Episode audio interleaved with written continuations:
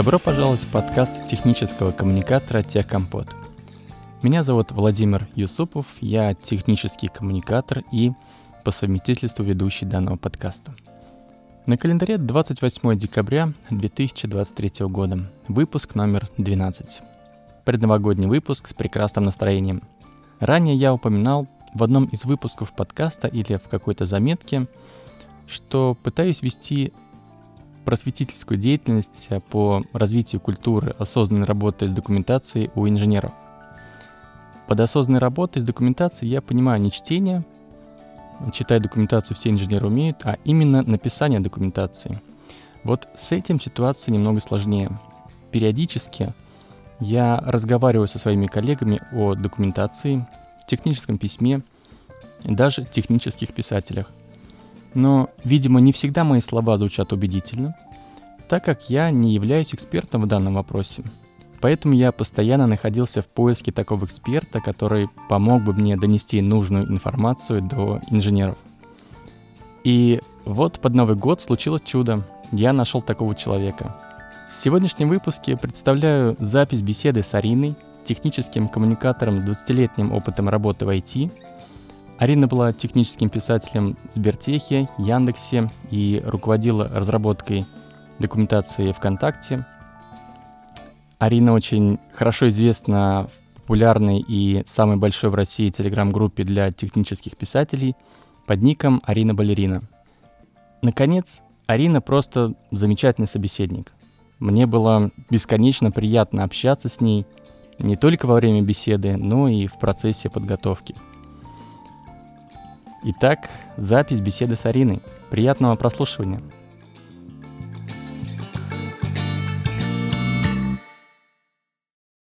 Привет, Арина. Добро пожаловать в подкаст технического коммуникатора. Привет, Володя. Фантастическое по красоте название подкаста. Арина, ты хорошо известна в сообществе технических писателей.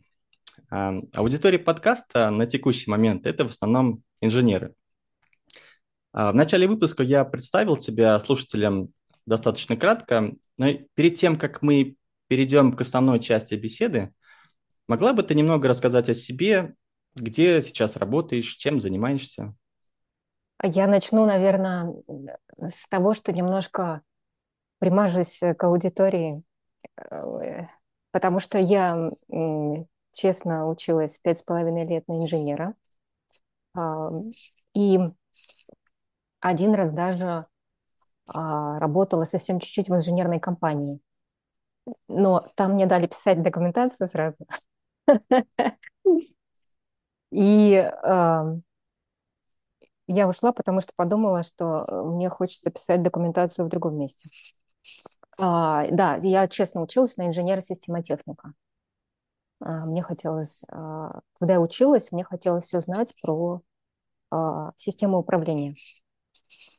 И сейчас я, когда готовилась к подкасту, я залезла в LinkedIn, э, чтобы проверить, э, такое ревью сделать, где же я работала, потому что я знала, что ты спросишь да, об этом. И увидела, что в этом году, в уходящем, я, оказывается, забыла отпраздновать 20-летие творческой деятельности. Поздравляю. Спасибо. Вот. Ну и, как ты догадываешься, за 20 лет э, можно было много где поработать. Ну, начнем с конца. Ты спросил же, чем я сейчас занимаюсь, да? Угу, да. И сейчас я помогаю людям и даже некоторым компаниям а, решать их задачи через текст. А, я использую весь свой опыт. Людям я помогаю как ментор, а, помогаю войти в профессию или изменить направление внутри профессии, или, может быть, перейти на следующий э, уровень. А компаниям я помогаю с разными задачами, там, может быть, от статей а, до автоматизации, например, в области локализации.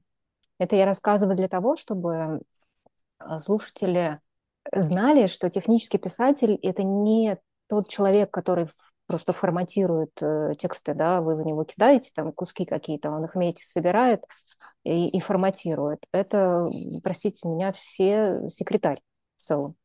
Но, а технический писатель – это э, профессионал, э, который занимается чуть более серьезными вещами. Он разбирается в продукте, который он описывает, он разбирается в средствах, с помощью которого он это делает или хочет делать. И в целом он э, разбирается в технической коммуникации в широком смысле этого слова.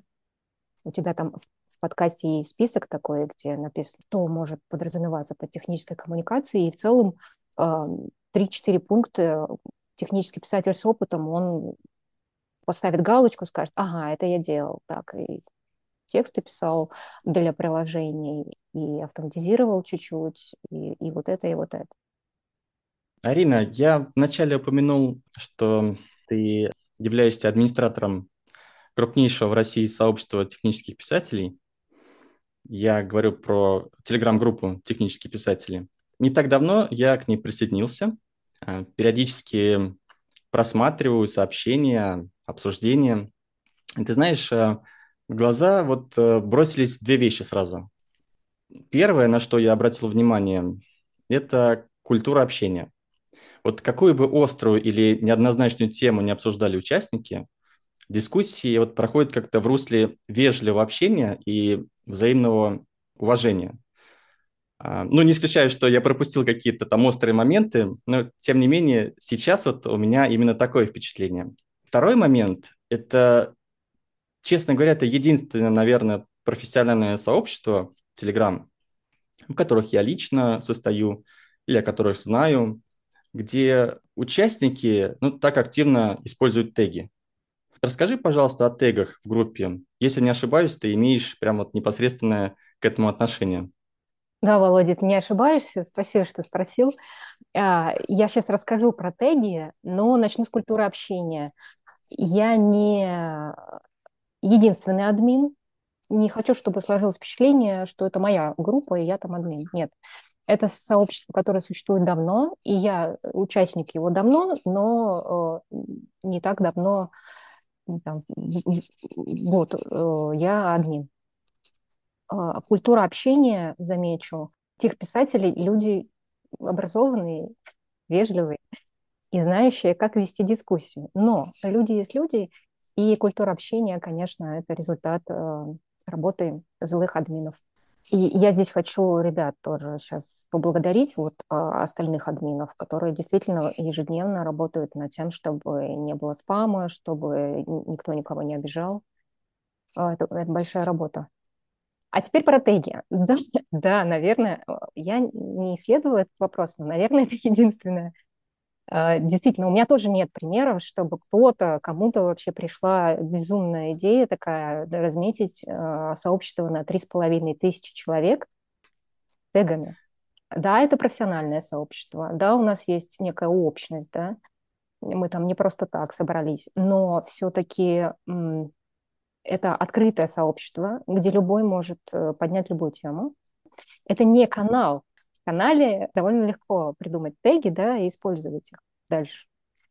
А вот в сообществе э, трудно предсказать, какие темы будут подниматься. Трудно проанализировать в целом даже. Ну, можно выгрузить, конечно, весь корпус текстов. Чисто технически это возможно, но э, как ты будешь это анализировать? Такая безумная идея пришла голову одновременно, причем нескольким участникам. И э, так как в мою голову она тоже приходила, я решила возглавить процесс, собрала рабочую группу, и мы с э, участниками сообщества, так получилось, что почему-то все женщины в итоге в рабочей группе были, поэтому я их называю техноделы. Э, мы запустили систему тегов. Мало того, что запустили, делаем так, чтобы люди ее использовали не потому, что злые админы сказали использовать, там у нас нигде не говорится, что вы обязаны использовать эти теги. Мы делаем так, чтобы люди хотели их использовать. И знаешь, какая там сложность еще была? Теги это же... Ты, ты, ты не можешь MVP, а Minimal Valuable Product выпустить, а потом доделать, как с интерфейсом. Ну, ошибся там с названием кнопки, получил фидбэк, исправил. С тегами так нельзя, потому что сообщество огромное, это не канал. Люди уже используют теги. Нельзя сказать, извините, мы сейчас переименуем тег, мы уничтожим все, все что вы разметили до этого ваше сообщение драгоценное. А админы не могут править сообщение участников. Вот что участник написал, то и все. Могут только удалять целиком. Вот. И э, представляешь, да, как было страшно запускать это. А вдруг мы ошиблись? А вдруг не так надо было назвать теги? Было очень страшно. Но мы все вместе справились, э, и с помощью демократии, кстати, потому что голосовали люди. Ну, на этапе там, тестового запуска была возможность поменять, и мы поменяли один тег. Идея пришла классная очень участнику сообщества, участница. Мы поменяли один тег.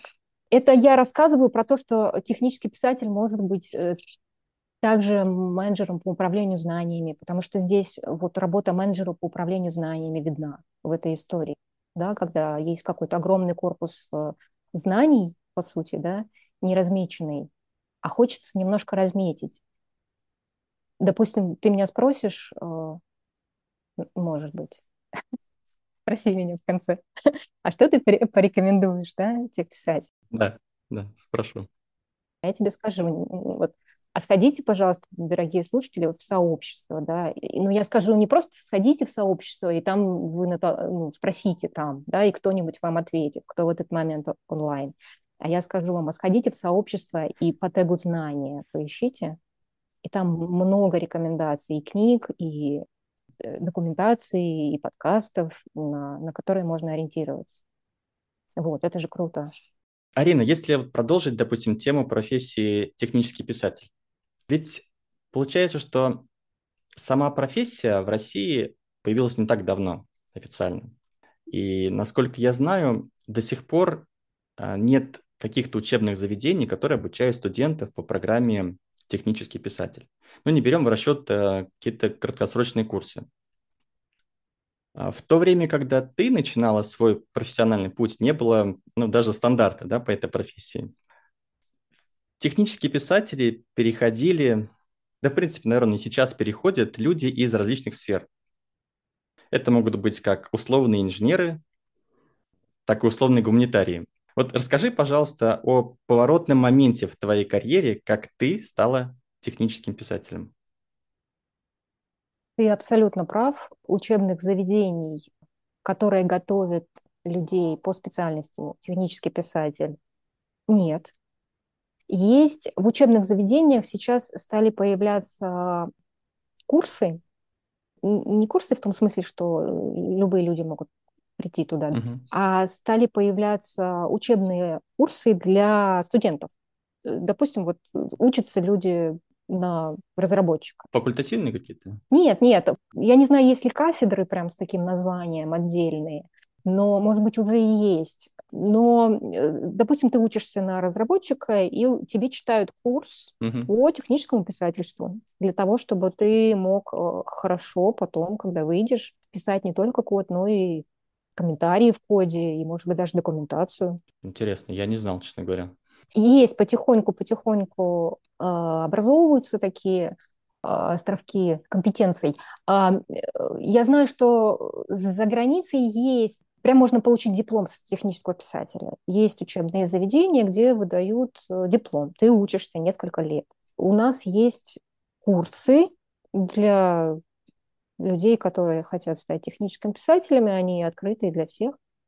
Курсы, которые э, делает компания Семена Факторовича. А вот учебных, э, так, чтобы прям получить диплом можно было, нету. И это одно из, одна из причин, почему техническое писательство — это такая последняя дверь, которую еще можно открыть, чтобы войти в IT, не имея диплома. Потому что ни у кого диплома нет, а HR не охотятся за людьми с определенным дипломом. Да? У меня вот диплом инженер. А они сейчас охотятся за людьми с определенным э, бэкграундом и опытом и навыками. Поэтому я тоже сначала не понимала, э, что я занимаюсь тем, что делает технический писатель. И первые 10 лет своей карьеры я занималась чем-то связанным с IT-консалтингом, э, знаешь, в таких больших консалтинговых компаниях, которые занимаются автоматизацией такой серьезной. Потом э, я работала наоборот в дизайн-студии, которая, вообще говоря, занимается, занималась э, сайтами, каталогами. Mm-hmm. У нас был IT-отдел просто. И я была руководителем этого IT-отдела, маленький IT-отдел.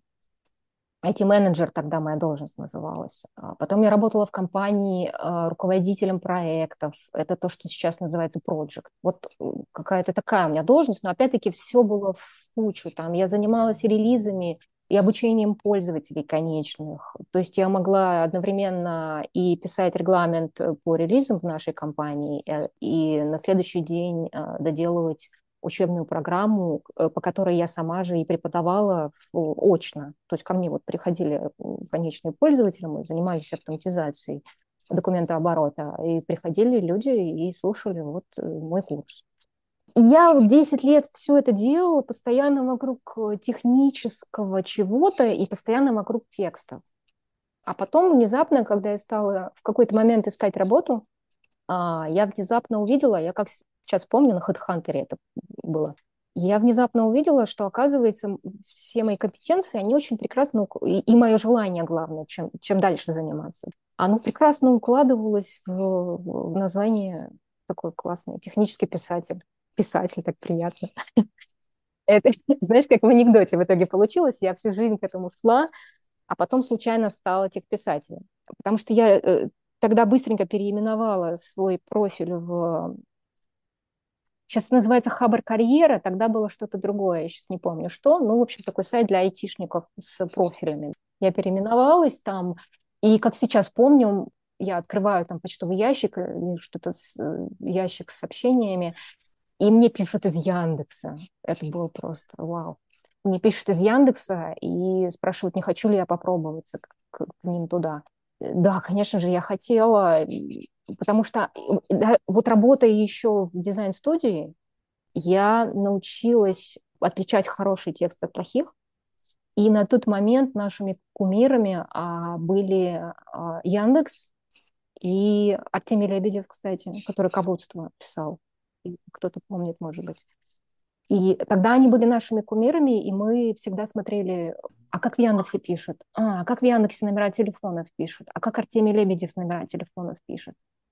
Да? Ну, потому что дизайн-студии там часто у тебя там какой-нибудь адрес, и нужно правильно написать. И тогда я стал, получается, редактором-самоучкой. И, и когда я стала э, в Яндексе техписателем, я как раз уже была таким, ну, я, я знала про текст, как писать, но я тогда взяла себе техническую часть, э, потому что э, программированием я не занималась все эти 10 лет, у меня в институте был всего один курс по C++, полгода, и, и все. Так как я инженер, нам не давали много программирования. Инженер-системотехник. И в Яндексе э, был новый такой вызов для меня, когда я все свои знания о тексте, да, мне их хватало, но собрала кучу, мне их хватало, но мне не хватало технических знаний. Потому что я сразу я стала документировать такие суровые вещи, API, а, распознавание речи. Тут на тот момент вообще на переднем крае было распознавание речи. Вау. Я была первым техписателем, вот, который выпустил документацию как раз для ребят, для спичкита. У них до этого не было документации. И это было, конечно, круто. И с этого момента я себя уже стала называть техническим писателем. И мне я, конечно, ужасно благодарна вот этим, этому времени в Яндексе, когда я училась у команды. Там была очень крутая команда на тот момент. Я училась у команды, и мне, можно сказать, повезло войти в профессию вот так. Очень интересно. Ну, я, кстати, знаю, ты рассказала про программирование. Если не ошибаюсь, ты любишь питонить иногда. Но я тоже так не буду врать, я это делаю раз в несколько лет а, в перерывах между работами. В какой-то момент у меня было свободное время, и я решила, что я создам телеграм-бота. Тоже Telegram был в ноде, и, и боты только-только появились, а искусственного интеллекта еще не было, ну, так широко, как сейчас, вот последние там, два года. И, а я думаю, а я хочу, а я хочу бота, который бы на вопросы отвечал. Ну, вернее, как, он не отвечает на вопросы, он поддерживает диалог. И я придумала бота, и ну а как, а кто будет его писать? Ну я же и буду. Написал небольшого бота такого диалогового на питоне, и там базы, базы данных попробовал, мне так нравилось это все. И захостить его же надо было как-то. Закончила этот проект и больше не притрагивалась, если честно. Опыт остался.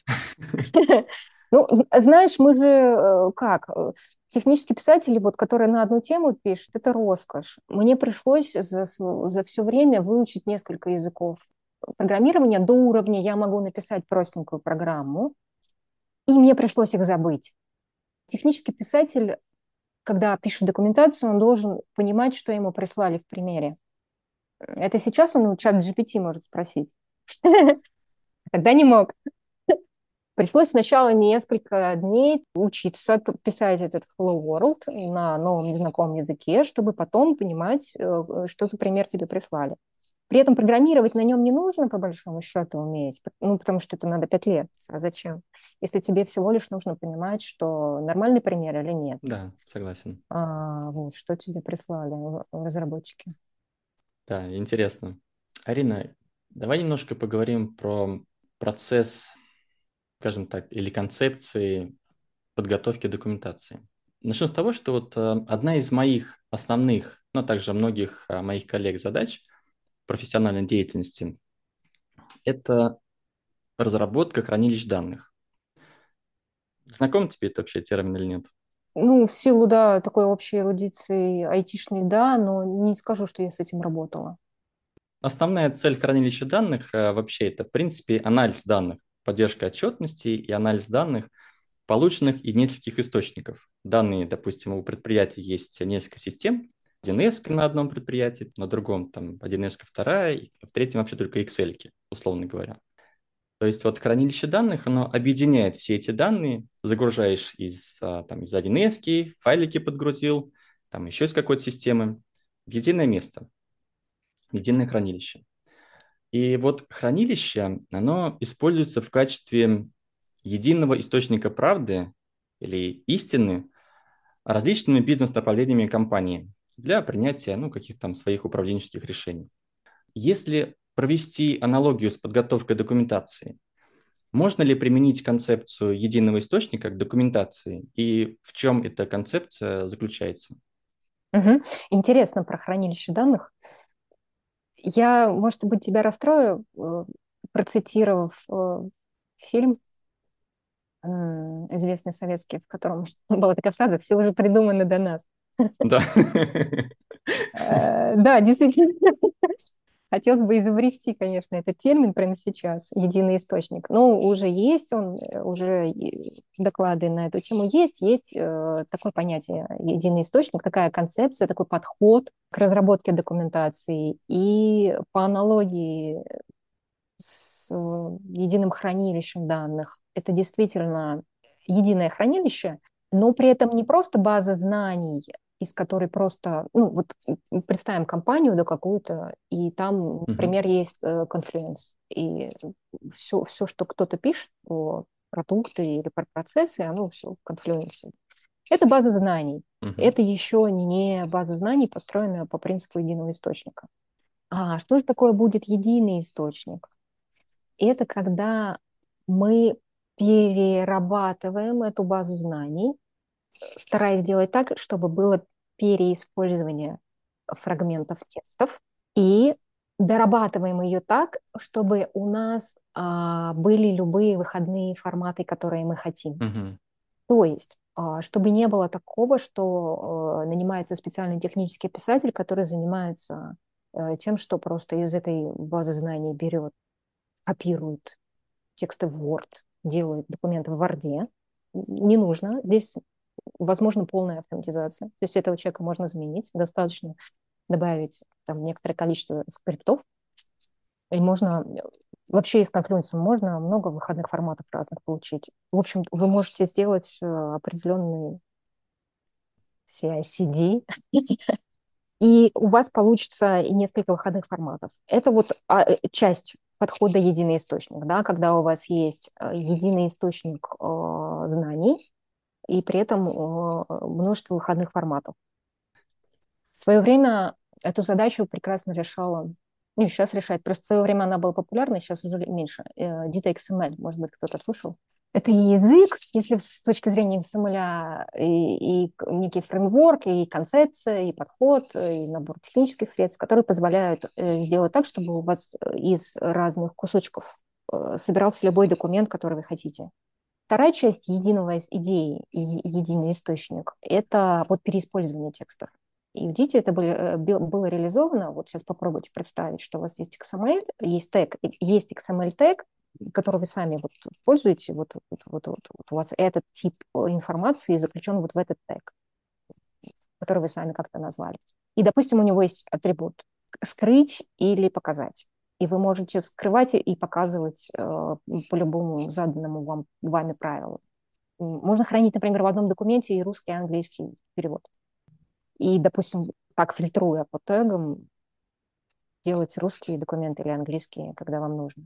Или можно скрывать какую-то информацию для определенного угу. пользователя. Вот кому-то надо вот это видеть, а кому-то вот это. Да? А документ один. Да. Вот, это единый источник переиспользования. В Confluence, кстати, тоже можно такое сделать. Я когда работала в компании Bitfury, я была единственным человеком с должностью технический писатель, а вокруг меня были системные аналитики. Они писали очень много документов. Это, было, это, это были ТЗ на системы. Это была проектная компания, мы продавали вот автоматизацию. И системные аналитики как раз ходили в тот конфлюенс, который я для них создала. Они наполняли его в том числе. Но в чем было ноу-хау для них? Я, во-первых, создала глоссарий. Это уже, да, опять единый источник. Да, единый источник правды в данном случае. Потому что у нас есть один глоссарий, куда и, все справляются, что там написано. И, э, во-вторых, я подключила ряд макросов, которые позволили нам переиспользовать контент. И у меня был определенный пул ну, переменных, можем так назвать. И то есть если у меня там n равно 15, то оно одновременно n равно 15 в, во многих документах. А из Confluence генерились как раз документы, шаблоны документов. Понятно примерно, да, как может выглядеть единый источник? Да. Угу. То есть это переиспользование переиспользование и э, разные и настройка автоматизации так, чтобы разные выходные форматы были. Арина, когда ты сейчас эм, рассказывала про единый источник и про Confluence, в общем, ты мне напомнила боль, которую мы пережили недавно и, в принципе, еще проживаем ее. В общем, есть вот одна тема в части документации, которая не оставляет меня в покое. А, ну, это в какой-то степени связано и с инструментами для подготовки документации, и в то же время ну, вот с общей концепцией. Постараюсь объяснить. Все компании, в которых я работал, это крупный бизнес, а, добывающая промышленность, атомная промышленность, металлургия. И все вот эти компании, они используют современные, под, современные технологии во многих а, сферах своей деятельности. То есть вот находится там чуть ли не, знаешь, как на острие технологического развития. Но вот э, просто парадоксально, что касается подготовки документации, ну, практически все вот эти компании, вот эти крупного бизнеса, они живут вообще в каком-то там каменном веке. То есть вот документация ведется в сотнях, если вот даже в масштабах компаний, там сказать, не в тысячах, в вордовских э, и экселевских файлах, и хранится все это дело какой-то там в общей шаре, ты уверен, ты представляешь просто трудоемкость поддержания вот этой документации в актуальном состоянии, или даже, я бы сказал, там, неактуальном состоянии. Хотя бы в состоянии.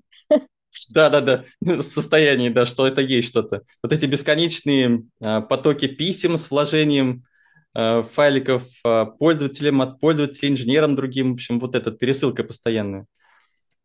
А, но вот сейчас, где я работаю, а, мы постепенно как-то выходим из этой архаики. Если сравнивать, эм, ну, как-то вот с историей развития человечества, то можно сказать, что мы находимся где-то, вот, знаешь, на этапе, когда придумали колесо. То есть жить стало там немного проще и легче. Ну, я к тому, что вот мы недавно начали использовать Confluence. Переводим... Супер. Да, переводим вот эту документацию из этих сотен файлов в новый инструмент. Понятно, что Confluence, он как бы не идеал, а, но тем не менее для нас это такой прям значительный прогресс вот, в части документации. Мы перестраиваем как бы не только работаем с инструментом, да, а перестраиваются процессы, просто работы с документацией. Тем не менее, знаешь, как бы вот э, читаешь э, блоги, там, слушаешь чьи-то выступления, э, ребят, которые техписатели или там инженеры тоже другие. И, опять же, встречается эта информация о ну, более современных э, подходах ведения документации. И вот как раз вот один из э, ну, таких наиболее, я так понимаю, uh-huh. технологичных, да, наиболее современных, это вот подход документация как код. То есть нам это вообще, знаешь, не снилось даже это. Но вот хотелось бы ну, поподробнее узнать об этом. Не могла бы ты немного пояснить вообще этот термин и дать однозначное определение того, что в компании применяется подход э, документации как код. Угу. Очень интересную тему ты затронул, и, э, конечно, отрадно слышать, что э, есть такие люди, как ты, которые, для которых граница проницаема, и знания из других областей ты стараешься переносить на свою какую-то предметную область. Это, это просто супер. Я хочу здесь сначала выступить, может быть, э, адвокатом даже Варда. Угу. Или хотя бы не адвокатом. У меня есть подозрение, так как я вначале сказала, я тоже немножечко инженер, да, у меня есть подозрение, что истоки-то вот того, что эта а, работа в Варде законсервировалась, она может быть вот, э, знаю, есть, э, говорят ли в твоей среде такую фразу «работает, не трогай», такая инженерная. Инженер. Да, каждый день. Вот. Инженерная такая мудрость веками, передающаяся из уста в уста. Вот, работает не трогай. Word в какой-то момент был самым крутым способом автоматизации. Я прям даже помню этот момент, когда Word появился нужно просто немножечко, немножечко эволюционировать дальше. И чтобы, знаешь, чтобы вот такие изменения происходили, как правило, в компании должен быть э, человек, э, лучше, конечно, чтобы их было много, uh-huh. но хотя бы один, который как бы разрешит эти изменения, да, позволит им случиться. И это большая работа, которую вот и ты делаешь в том числе. Но здесь еще есть вопрос мотивации, да, значит, у нас есть «работает, не трогай», а с другой стороны у тебя, например, ощущение, что mm-hmm. уже пора меняться, потому что есть проблемы, какое-то количество проблем накопилось. Если бы это действительно работало, э, ничего менять не нужно же было. Но это же не работает. Вот эта куча документов, вот это согласование, это те места, где тратится э, человеческий мозг. Я сейчас пытаюсь, я сейчас отвечу на вопрос про, э, про Docs и Scott. Я пытаюсь такую подводку сделать, немножко мотивационную, и заинтересовать инженеров с какой стороны. инженерам должно, по идее, нравиться проектировать системы. Uh-huh. И здесь можно попробовать проектировать систему управления знаниями. Не просто перевести людей, которым не хочется пере... уходить с Форда на, на какую-то другую систему, а действительно спроектировать систему управления знаниями. Часть этой системы – это процессы, бизнес-процессы, да, часть этой системы – это э, люди, и, и часть этой системы – это конкретные инструменты. Вот Docs и Scott – это одновременно и про конкретные инструменты, и про процессы. Как он появился? Это концепция, давай так скажем. Это не какой-то э, стандарт, Э, нет, э, это не те стандарты, которые мы видим а, в, а, в вебе, да, когда у нас есть э, протоколы стандартизированные. Mm-hmm. Единственный пример, который можно привести, это REST. Если знаешь такой термин REST API. Да, да, конечно. Это, это то, что везде есть, мы это везде видим. А, мы, API видим постоянно, мы ими пользуемся, их проектируют, про них целые конференции, но на самом деле стандарта нет жесткого. Есть э, концепция, идея которая всем понравилась, и это вылилось в то, что существует э, ряд э, инженерных практик, как проектировать такие системы. Угу. С Doxys Code в целом то же самое, с поправкой только на один момент. Когда прозвучало слово Doxys Code, она тоже на конференции прозвучала, техписательской, и когда прозвучало, хотя здесь я могу ошибаться, но, по-моему, на техписательской, когда оно прозвучало, на самом деле все уже было. Просто человек, который произнес это слово, он э, сформулировал, понятно назвал. А на самом деле все уже было. А что было? Автоматизация нужна? Нужна.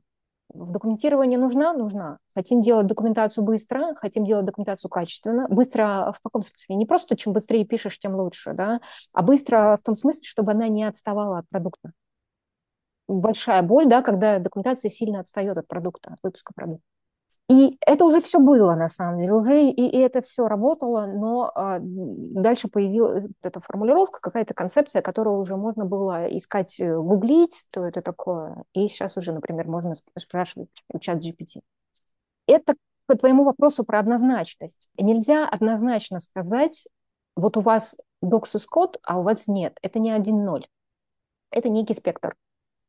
Я так долго говорю, люди уже ждут, и, наверное, когда скажи уже, что такое Дукс Скотт-то. А дело в том, что я не, ну, не то, что не могу, я не хочу давать формальное определение. Ну, мы уже поговорили про то, что это концепция, что слово появилось уже тогда, когда э, все уже работало, да, в, в, в конкретно взятых компаниях, а не так, что сначала слово появилось, а потом все стали делать Doxus Code. Нет, все уже работало. Почему? Почему все работало уже? Потому что вот мы с тобой проговорили про переиспользование, переиспользование текста. Почему бы нам люди, которые делали что-то похожее на Code, они, они же тоже думали, а, а почему бы нам не переиспользовать инструменты и процессы? Угу. Какие процессы? Знакомы тебе понятия водопадная разработка, agile? Да. Угу. Вот это такие понятия из э, циклов разработки ПО, подходов к разработке ПО. И водопадная разработка, вот поправь меня, если я э, здесь ошибусь, это когда мы решаем что-то делать, какое-то программное обеспечение, да, и мы долго-долго проектируем его, потом мы его долго-долго-долго программируем, и потом мы его долго-долго тестируем, и вот когда у нас готовый продукт появился уже, вот у нас мы считаем, что мы что-то сделали, да? Все верно. Угу. А э, когда появился Agile, он не сразу появился, кстати. Все сначала, ну, как инженеры, да, инженер же не стал бы разрабатывать машину по-другому. Конечно же, сначала долго думает, проектирует, э, все проверяет, э, а потом уж только машина выходит в конвейер. И также стали делать ПО. А потом выяснили, что немножко не получается так. А, а почему не получается? Потому что мы не можем сразу знать, а, а что же мы в конечном итоге хотим получить, потому что это знают наши пользователи появился agile, э, и стали делать более короткие итерации, и как-то он так прижился. А тех писателей вот смотрели на это и, и тоже такие, а мы тоже хотим короткие э, итерации. А мы не хотим документацию писать, писать целый год, а потом там у нас раз в год релиз документации, да, потому что мы отстаем uh-huh. от продукта. А еще тех писателей посмотрели и, и на инструменты и, и, и посмотрели, что ребята не зря систему контроля версий себе сделали, да, систему контроля версий. Вот здесь а, а, хочу, кстати, опять подчеркнуть, почему я говорю, например, система контроля версий, а не гид. Э, в Docs Code может быть что угодно э, на месте системы контроля версий. Э, может быть гид, может быть SVN, может быть самописная система контроля версий. Вот немногие знают, что Git — это фреймворк на самом деле для разработки систем контроля версий. Он проектировался как фреймворк. Но получился такой классный, что в итоге он оформился. Вылился в продукт. Вот система, да, да, оформился в продукт. Значит, э, тех писатели, они такие посмотрели и такие, а мы, а мы тоже хотим версии, э, нормальное, верси, нормальное версионирование, а не вот эти вот названия файликов в Word, да, э, до ревью, после да, ревью. Да, знаешь, версия 2, версия 4. файлов, версия 2.0, прочитанная Василием Ивановичем, да, и, и ты просто на пятой итерации, ты просто сходишь с ума мы же не хотим сходить с ума, мы хотим заниматься какой-то осмысленной, творческой, на самом деле, деятельностью, а не вот этой вот... Э, мы не хотим быть секретарями, которые представлены продовским файлом. Поэтому прекрасно понимаю эту боль вот этим, с этим SharePoint, на котором куча файлов, и ты просто не хочешь его открывать в какой-то момент. Просто даже не хочешь его открывать. И техписатели посмотрели на это, а почему вы нам систему контроля версий не, не иметь? Э, а в чем плюсы системы контроля версий? В любой момент любой срез, да, ты получаешь. Еще в любой момент ты получаешь информацию о том, кто в какой момент вот конкретно эту фразу написал. Там есть такая э, команда blame. Ты можешь до, до одной буквы получить эту информацию. Тоже бывает полезно в работе с документами. Mm-hmm не говоря уж о дифах, которые там встроены просто в систему, да, те дифы, которые сейчас в Word выглядят как сравнение документов, uh-huh. да, там встроены просто в сам процесс. Да. И техписатели посмотрели на это и увидели, что это тоже э, может быть хорошо. Но еще, э, мне кажется, что самое важное было не в этом мы с тобой говорили про Word, да, про, про Confluence поговорили. Давай я сейчас попытаюсь такую картинку нарисовать в головах, чтобы запомнилось. Представим какую-то компанию, в которой был сначала Word, вот с этим SharePoint, mm-hmm. да, каким-то общим диском э, с файлами, и, и все по почте общаются, пересылают друг другу. Потом та история, которую ты мне рассказала, мне очень понравилась. Эволюционировали до Confluence, да. когда поняли, что нам нужны комментарии да, к документам, вот работа над черновиком. Какие у вас еще были причины? комментарии появились. Ну, чтобы а, снизить а, вот эти потоки по почте, пересылки файлов. Угу. Одна из и... причин тоже там. Ну и версионность. Ага, версионирование в, да. в Confluence есть, да. да.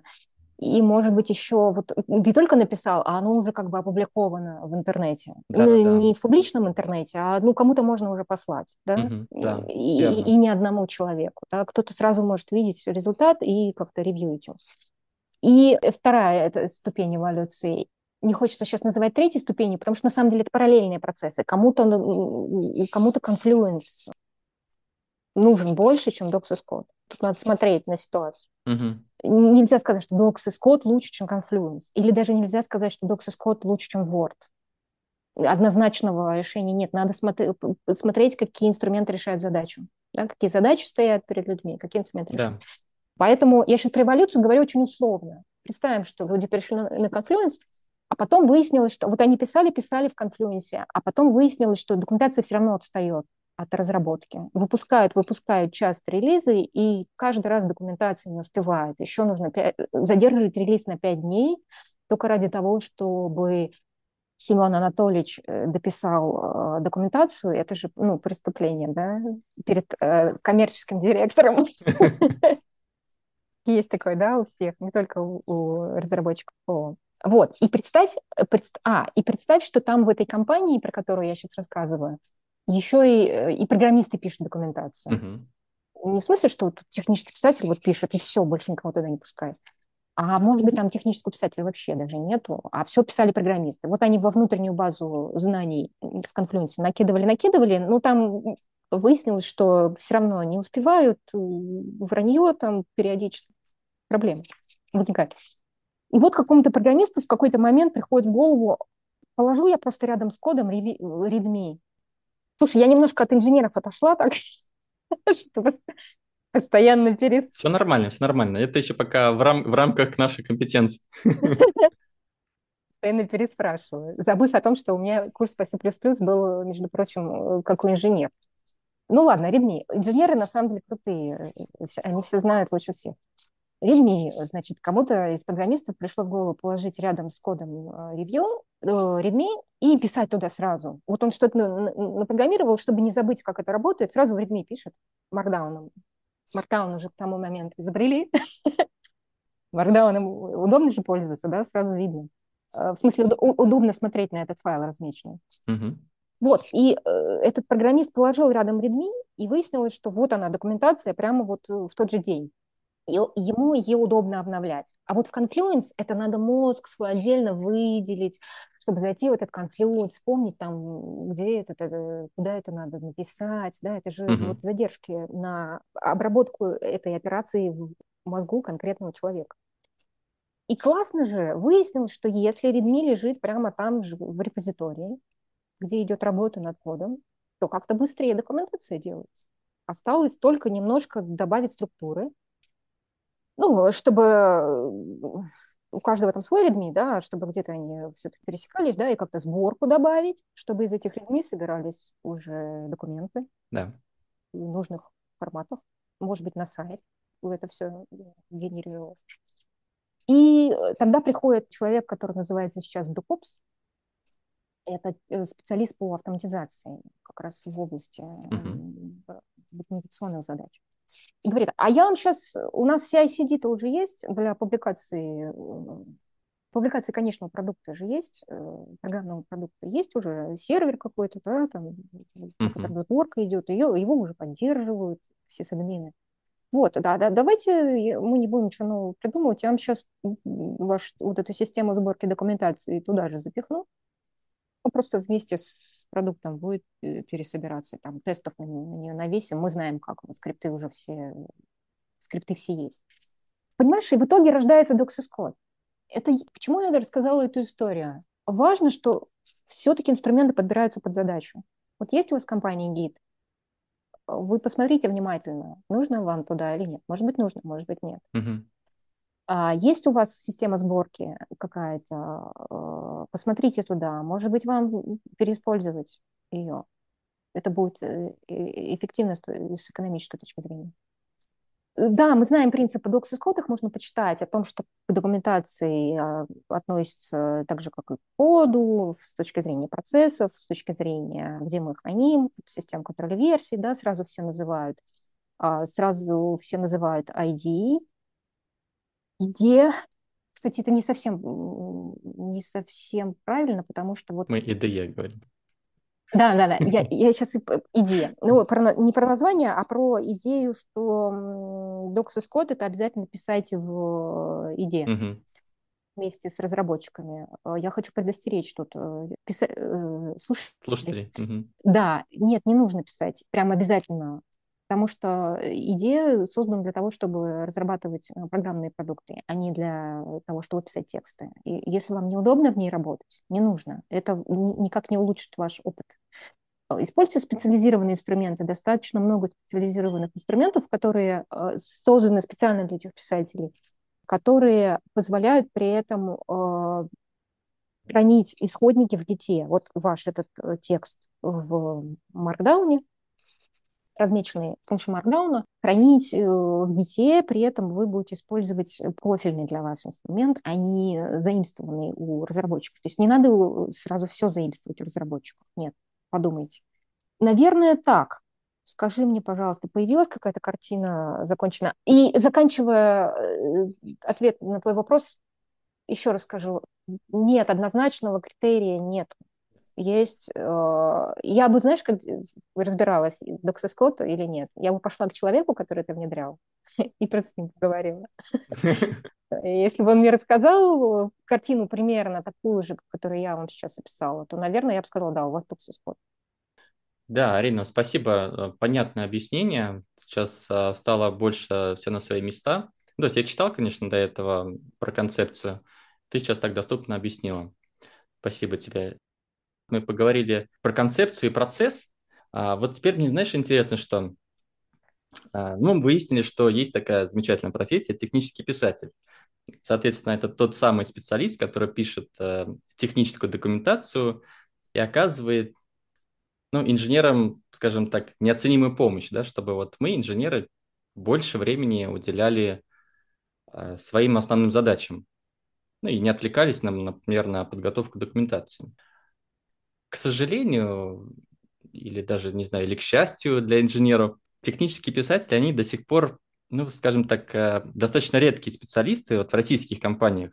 Это могу сказать за те, которые, в которых я работаю и где работают там мои друзья, коллеги. Вот вообще, мне кажется, в целом на территории СНГ э, не так э, развита вот профессия. Ну, по тем причинам, которые мы с тобой вначале обсудили. В отличие, вот, допустим, от тех же Штатов или стран Европы. Тому же, знаешь, вот я твердо убежден, что инженеры в состоянии а, написать а, нужную документацию самостоятельно.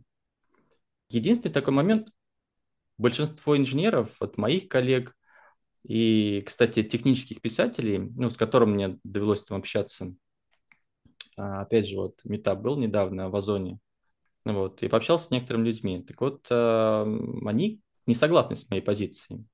Как, по твоему мнению, могут ли не тех писатели инженеры, там, допустим, аналитики, создавать э, хорошую документацию самостоятельно? Хороший очень вопрос. Я отвечу, но э, если можно, э, ты можешь вспомнить аргументы тех людей, которые считают, что не могут? Ну, допустим, ну, смотри, вот если касаться, касать, касательно инженеров. А, инженеры, я могу там разделить на несколько групп, например, их. Инженеры, скажем так, с высокомерной позиции, которые говорят, что ну, я там опускаться до документации не буду, я вот код там пишу, там хранилище построил, все, дальше уже либо какой-нибудь там Джун будет доделывать, либо аналитики, там еще кто-то. Uh-huh. Вторая группа инженеров – это инженеры, которые, в принципе, они, скажем так, адекватно относятся к задаче по документации, но они не любят это делать. Uh-huh. Вот не любят и все. Ну, если им там сверху скажут, они сделают эту задачу. Но, тем не менее, не, не любят.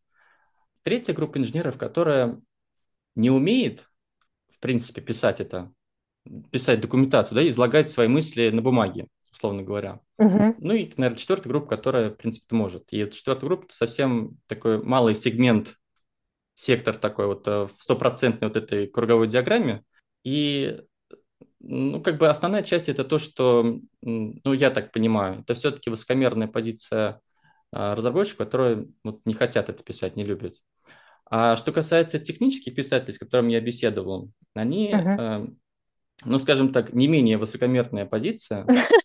Ну, чего ж. Вот, только в обратную сторону, да, что вот, э, да, как бы вот, э, что эти кодеры там умеют. Вот они там пишут код, а сформулировать, э, ну, как бы, ну, что-то могут, все равно за ним потом переписывать. Вот, вот такая позиция. Ну, вот вкратце, если.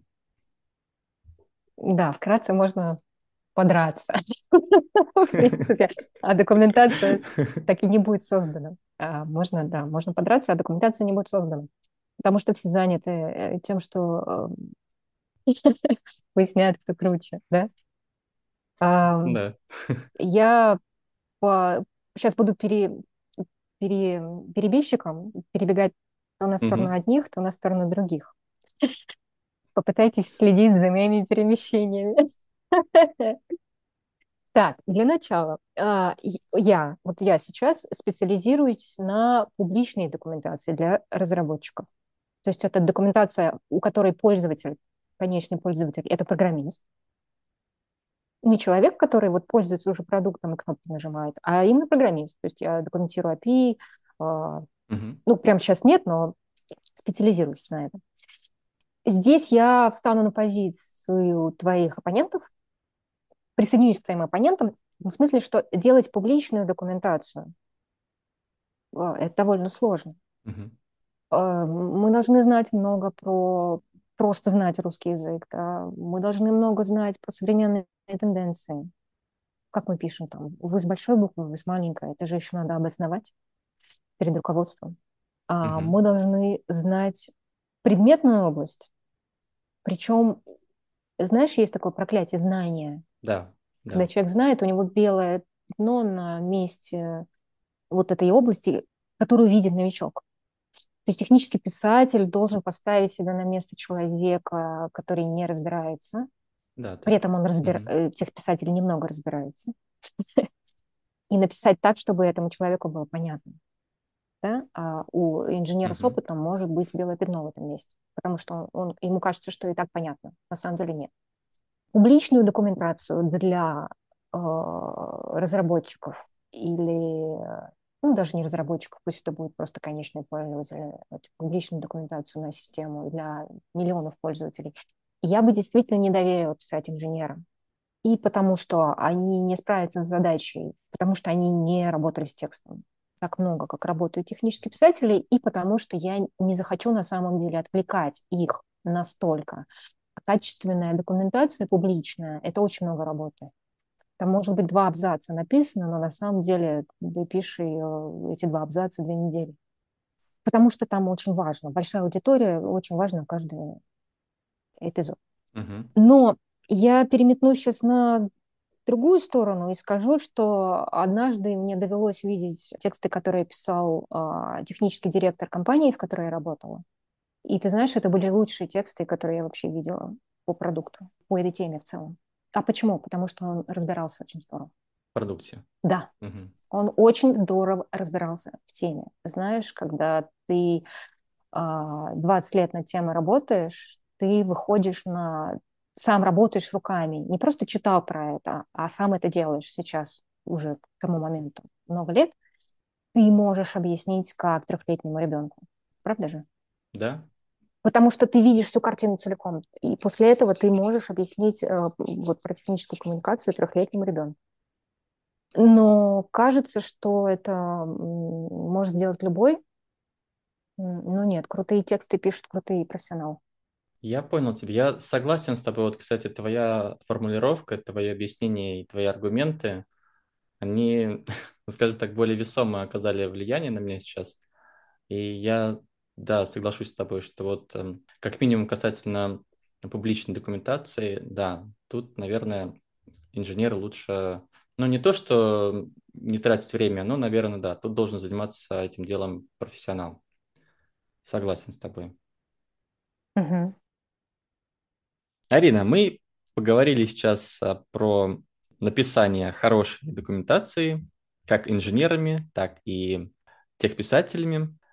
И вот все говорят, качественная документация, хорошая документация, она должна быть определенным образом там оформлена, так-то написана все-таки, что вообще такое качественная документация в твоем понимании?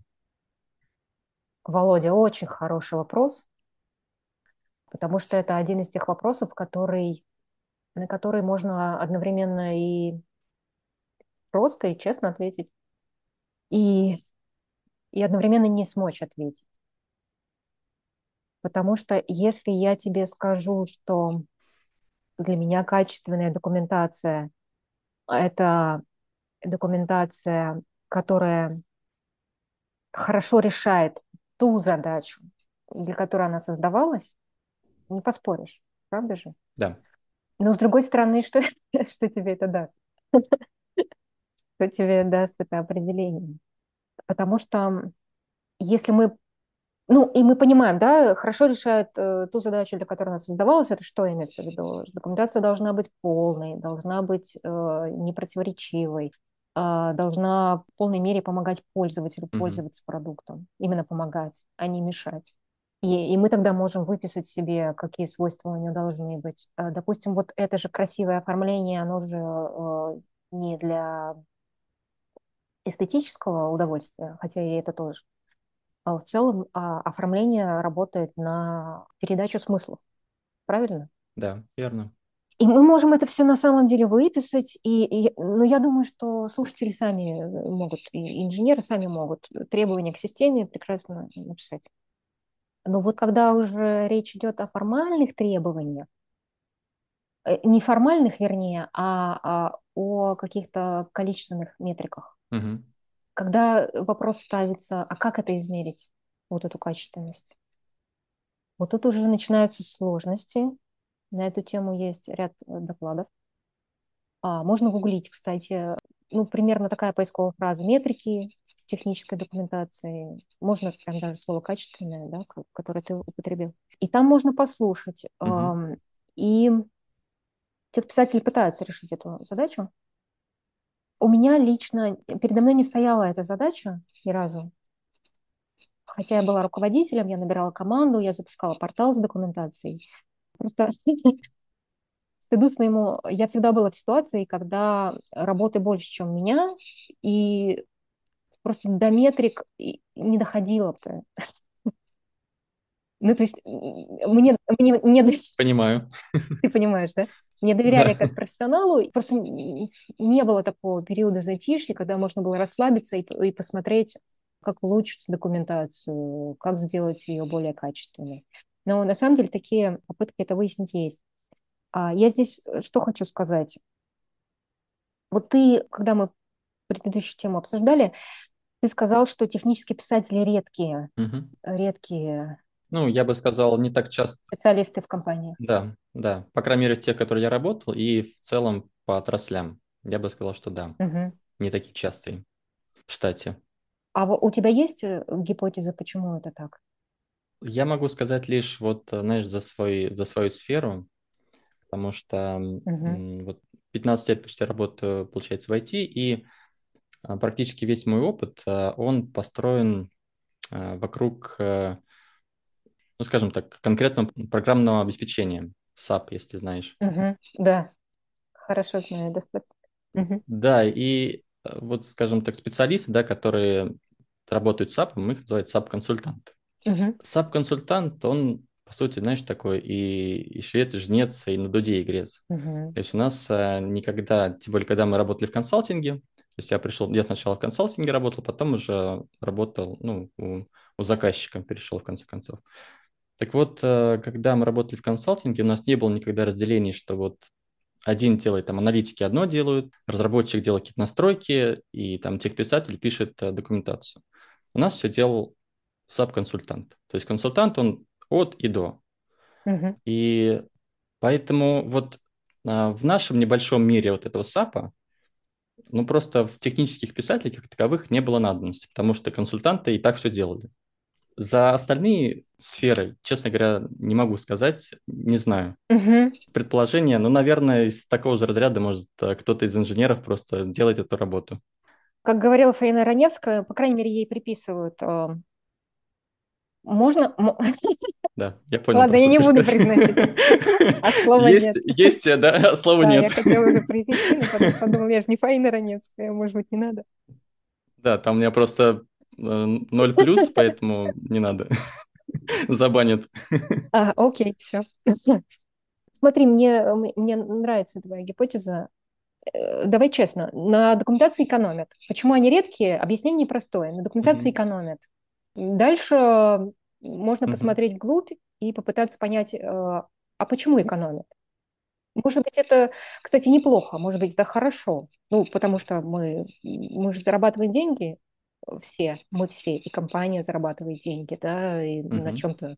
Может быть, и есть смысл экономить на документации, почему нет? Этих специалистов мало, потому что на документации экономят. Но при этом документация это нужна. Mm-hmm. И тогда Экономия где может быть? Э, могут писать специалисты, которые работают с продуктом. Наверное, не было смысла для вас, для консультантов САПа, нанимать отдельного человека, который будет заниматься только тем, что он будет угу. формулировать ваши а, мысли как-то немножко по-другому. Потому что у вас, сейчас не могу подобрать эквивалент, есть такое понятие time to market да? Угу. Очень короткий период. Я э, начинала с IT-консалтинга, курс консалтинг. Я прекрасно помню этот момент, когда 12 часов ночи там, бухгалтер этого интерпрайза позвонил, а, а в 3 часа утра у него уже там все исправили. Там речь идет о больших деньгах. Да? Какой-то, зачем там технический писатель в этот момент? Там аналитик, значит, э, не выспавшийся все сделал, и хорошо. Но в каких-то местах экономят зря. И это, возвращаясь к предыдущей теме, и это, конечно же, пользовательская документация для широкого круга читателей. Там уже, наверное, зря экономят. И еще я бы не стала экономить на внутренней документации, если компания большая, во-первых, uh-huh. то есть много интеракций транзакций таких между всеми, да, в разные стороны а, идут. И, и если все будут дергать этого несчастного угу. архитектора целый день и спрашивать одно и то же, это же ужас, ужас будет какой-то. То есть большая компания или наоборот растущая компания, где есть проблема анбординга. Угу. Нанимаем много-много молодых специалистов, их всех одновременно 15 человек собрали, нужно всех погружать, погружать нужно быстро, чтобы они какую-то прибыль уже приносили через два месяца, а не через полгода, правильно? Uh-huh. И тогда нам нужна внутренняя документация, хорошая, желательно, чтобы они, опять же, не бегали к архитектору и не дергали да, его. согласен. А он их ненавидел, потому что потому что детский сад. Замкнутый круг. Да. И вот смотри, здесь сталкиваются такие две экономии. С одной стороны, надо экономить деньги, я всегда за экономию денег, всегда. Я за коммерческое обоснование всего. Но с другой стороны, надо смотреть, как нам сэкономить мозг дорогих специалистов. И если мы хотим сэкономить мозг, я по-другому это назвать не могу, если человек, который разрабатывает, архитектор, разрабатывает систему, отвлекается 15 минут туда, 15 минут сюда, 15 минут еще куда-то, он ничего не делает за день, во-первых, а во-вторых, он через полгода выгорит и уволится. Да, и вы будете ну, на найме еще потеряете денег. То есть в целом это все можно посчитать и сравнить. Поэтому, да, тех писателей мало, тех писателей, которые хотят писать и могут писать качественно доку, тоже не так уж много профессий. И э, здесь надо взвешивать, конечно, все за и против. Когда вы хотите качественную документацию, надо смотреть, нужен ли вам техписатель, какой вам нужен техписатель. Может быть, автоматизация поможет. Может быть, э, достаточно, чтобы кто-то взял на себя роль, вот как ты взял на себя роль а, человека, отвечающего за техническую коммуникацию в компании, и настроил процессы так, что технический писатель не нужен.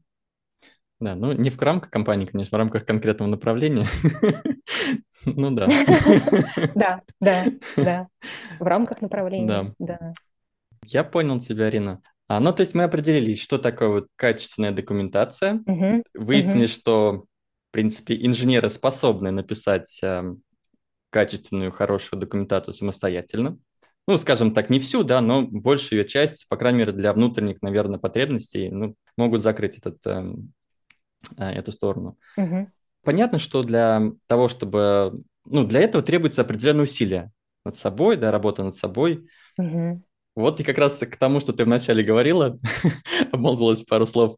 Поделись, пожалуйста, своими источниками знаний, может быть, книги, блоги, э, там, сообщества, которые могут помочь инженерам с развитием навыков э, технического письма.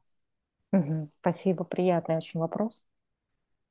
Я вернусь к, э, там, на, на две темы назад. Мы обсуждали, угу. э, как ты сходил на э, метап. Да. И ты сказал, что диаграмму нарисовал в моей голове. И сказал, что есть часть людей, которые могут, но не любят да? Да, да. Писать. Я сейчас добавлю, что я э, периодически работала как редактор, который помогает компаниям э, писать технические тексты публичные, на Хабар, например. Как это происходит? Я не знаю ту тему, о которой они пишут, собираются написать хорошо. Но у них есть сотрудник, который эту тему знает, у него есть уже какая-то более-менее концепция, у него есть знание, да, и какая-то концепция, о чем о чем он хочет да, рассказать. Экспертиза. Но э, приглашают э, редактора. Сейчас, э, чтобы было сразу понятно, редактор это не тот человек, который вот запятые правит, это корректор. А редактор это, в моем случае, это человек, который больше как журналист работает. То есть помогает создать статью человеку, который не занимается этим профессионально. Угу. Некий архитектор, получается, именно написание статьи. Правильно? Или не совсем? На архитектора я бы не замахивалась, но ну, журналист. Ну, хорошо. На хорошо. самом деле это называется редактор технических текстов, угу. но больше как журналист, когда ты разго- разговариваешь через интервью. А, я на самом деле не могу предложить э, статью, я же не разбираюсь в теме, да, но я через интервью да, теперь я понял. Помогаю э, человеку написать. А потом на каждом этапе я уже докручиваю формулировки вместе с ним, а потом уже в конце еще и запятые, правда. Возвращаясь к теме «не любят к чему я это рассказываю? Мой опыт показывает, что навык писать тексты, хорошо писать, навык хорошо говорить и навык знать, разбираться в предметной области. Это вообще разные вещи. Да. Нельзя э, считать, что если человек хорошо разбирается в э, предмете, он также хорошо сможет написать о нем или нельзя считать, что если человек э, хорошо говорит о чем-то, рассказывает, то он сможет написать. И наоборот. Кто-то да, согласен, да? Встречал тоже да. Кто-то, кто-то классно да, пишет, да. а разговаривать ему тяжело, например. Угу. Не может объяснить. Им, таким людям нужно сесть, вот как-то план написать там в тишине. Ну, это я такой, мне надо посидеть, пописать сходу. Да? Да. У меня с ораторскими качествами не очень. Но писать я люблю. Ты преуменьшаешь, мне нравится с тобой сейчас Спасибо. Я долго готовился. Я тоже, кстати, готова. Э, хотя на самом деле мы сейчас с тобой, у нас беседа просто, мы импровизируем. Я, я слушателям говорю, что мы, мы не репетировали. А, так вот, люди не любят.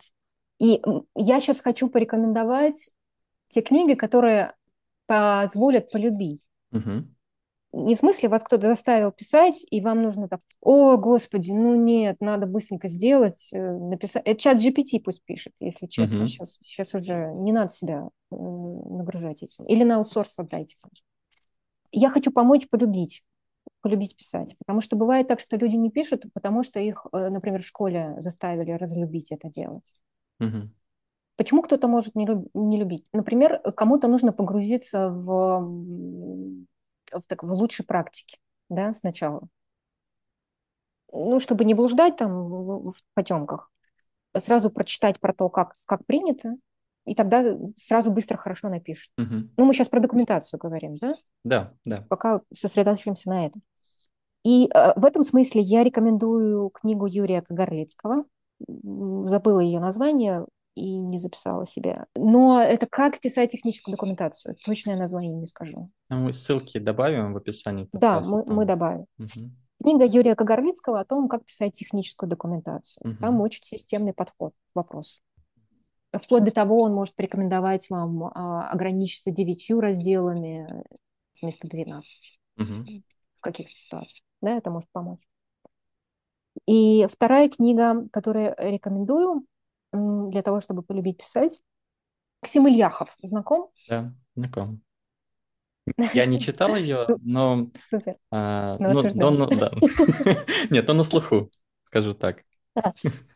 А, не читал, но осуждаю. Э, Многие, кстати, не читали Ильяхова, но он настолько на слуху, что люди готовы осуждать его, просто даже не читать. А, Максим Ильяхов написал э, «Пиши, сокращай», и вторая книга вышла, которая то же самое, что «Пиши, сокращай», уже переработана за несколько лет. Максим Ильяхов, кстати, Людмила Сарычева. Про Людмилу Сарычеву все забывают. Прекрасный редактор. В соавторстве? Они в соавторстве, да, написали. Почему я их рекомендую? Бывает, что вам мешает канцелярит.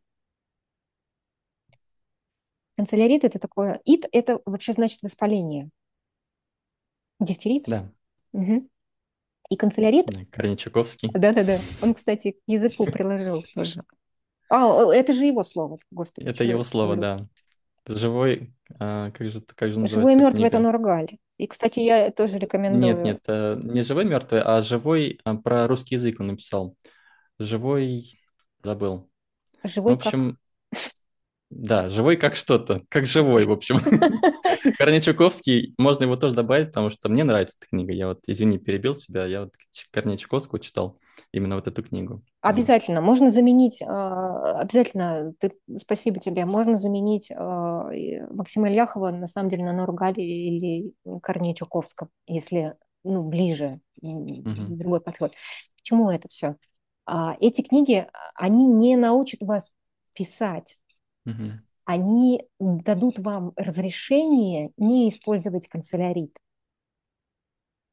И если вам понравится, бывают люди, что они, а, бывают люди, которые, они читают эти книги и говорят, а что так можно было? А я вот, мне казалось, мне нужно какой-то сложный такой формулировку придумать, да, так угу. псевдонаучно. А на самом деле есть разрешение от авторов книг писать просто и понятно.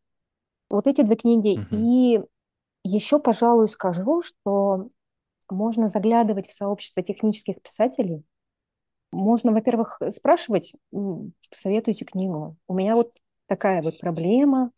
Мария Петровна заходит и говорит, у меня такая-то проблема, посоветуйте, пожалуйста, книгу. Вам еще три часа будут советовать книги.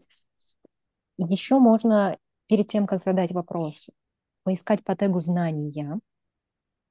А, его запоминать не нужно, там в закрепе чата есть список тегов по тегу знания поискать и посмотреть, что э, рекомендуют тех писателя. У нас есть тег текст, который про вопросы, связанные вот прям непосредственно с текстом. Не с предметной областью, а вот прям как сформулировать.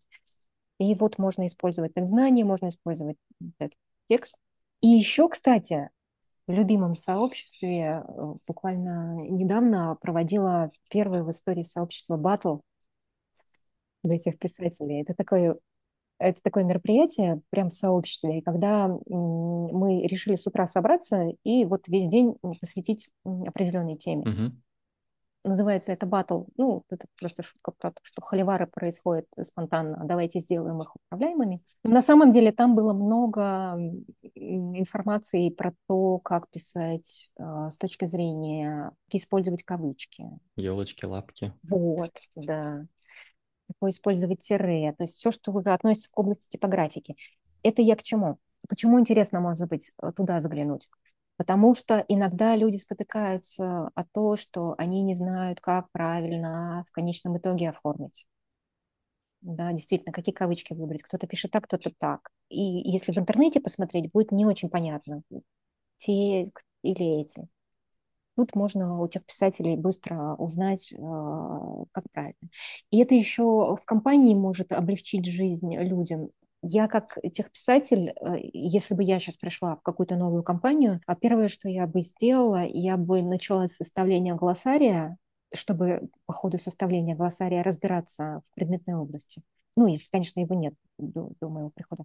А второе, что бы я сделала, это я бы составила а, так называемый style, style guide или гид по стилю. Это такой документ, в котором написано, как мы пишем те или иные э, слова, как правильно писать, да, много, много новых терминов, которые все пишут по-разному. Uh-huh. Бэкэнд, бэкэнд. Вот, чтобы люди на это время не тратили, инженеры не тратили на это время, а могли просто пойти проверить и посмотреть. И, и я могла их а, автоматом проверять, автоматически проверку настроить, чтобы в документах вылавливать ошибки. Это тоже такая важная часть а, момента, что э, облегчить себе жизнь. Чтобы начать писать, нужно сначала подготовить почту, разрешить себе, а потом облегчить себе жизнь.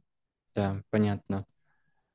Если позволишь, я вот хотел добавить еще, просто раз упомянули Чуковского, э, на YouTube есть серия бесед с Чуковским в записи, угу. где он как раз читает свою книгу.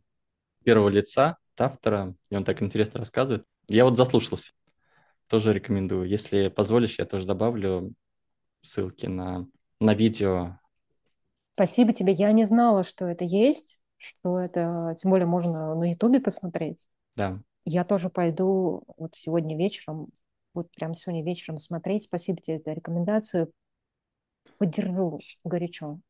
Нужно слушать, слушать и читать людей, которые хорошо пишут, потому что ваш, ваш мозг э, учится учится на образцах, на хороших образцах. Знаешь, кстати, ты сейчас сказала про, ну, как бы читать тех людей, которые вот, ну, нравятся, да? Угу. Была такая фраза. Если вам нравится, не помню дословно, но, в общем, если нравится какой-то писатель, то читайте того, кого читает он. Супер. Да, да, интересно. Арина, у меня заготовлен для тебя небольшой блиц-опрос.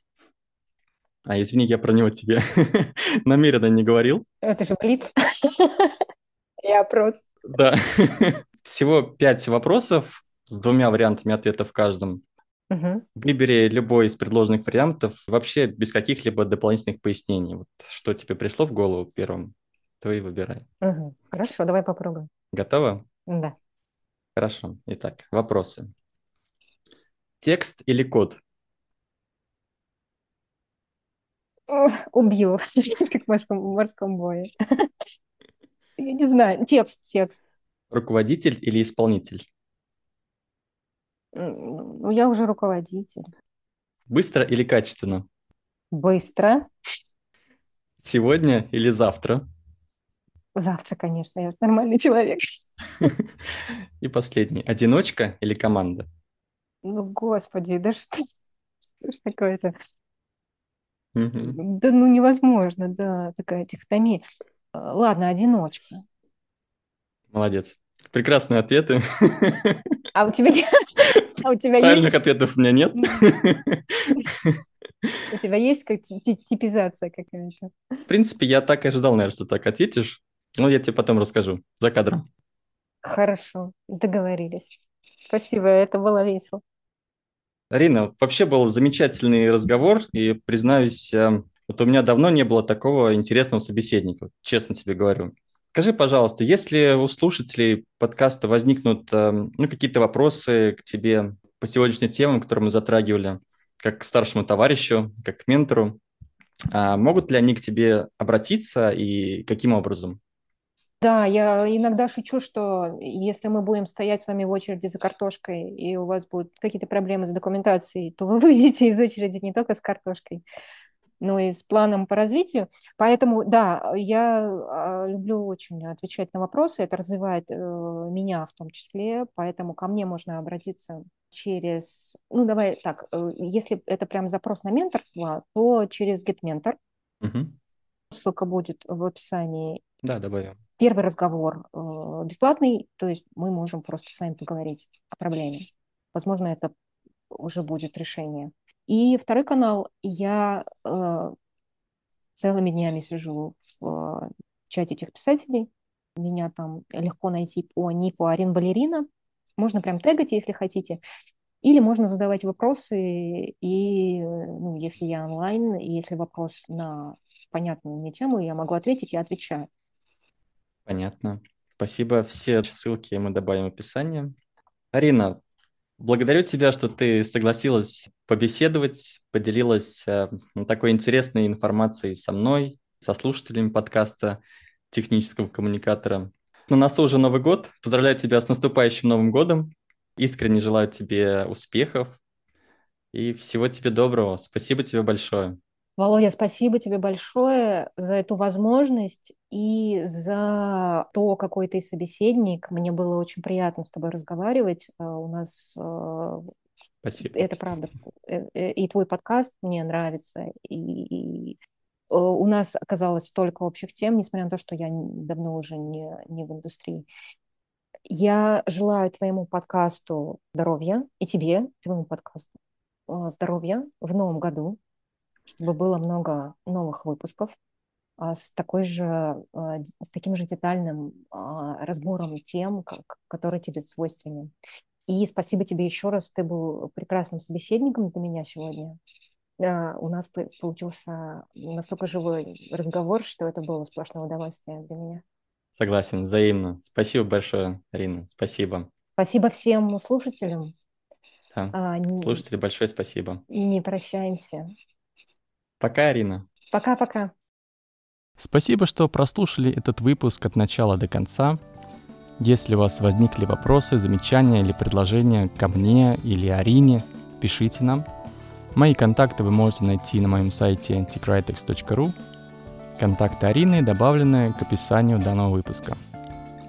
И, конечно же, подписывайтесь на подкаст.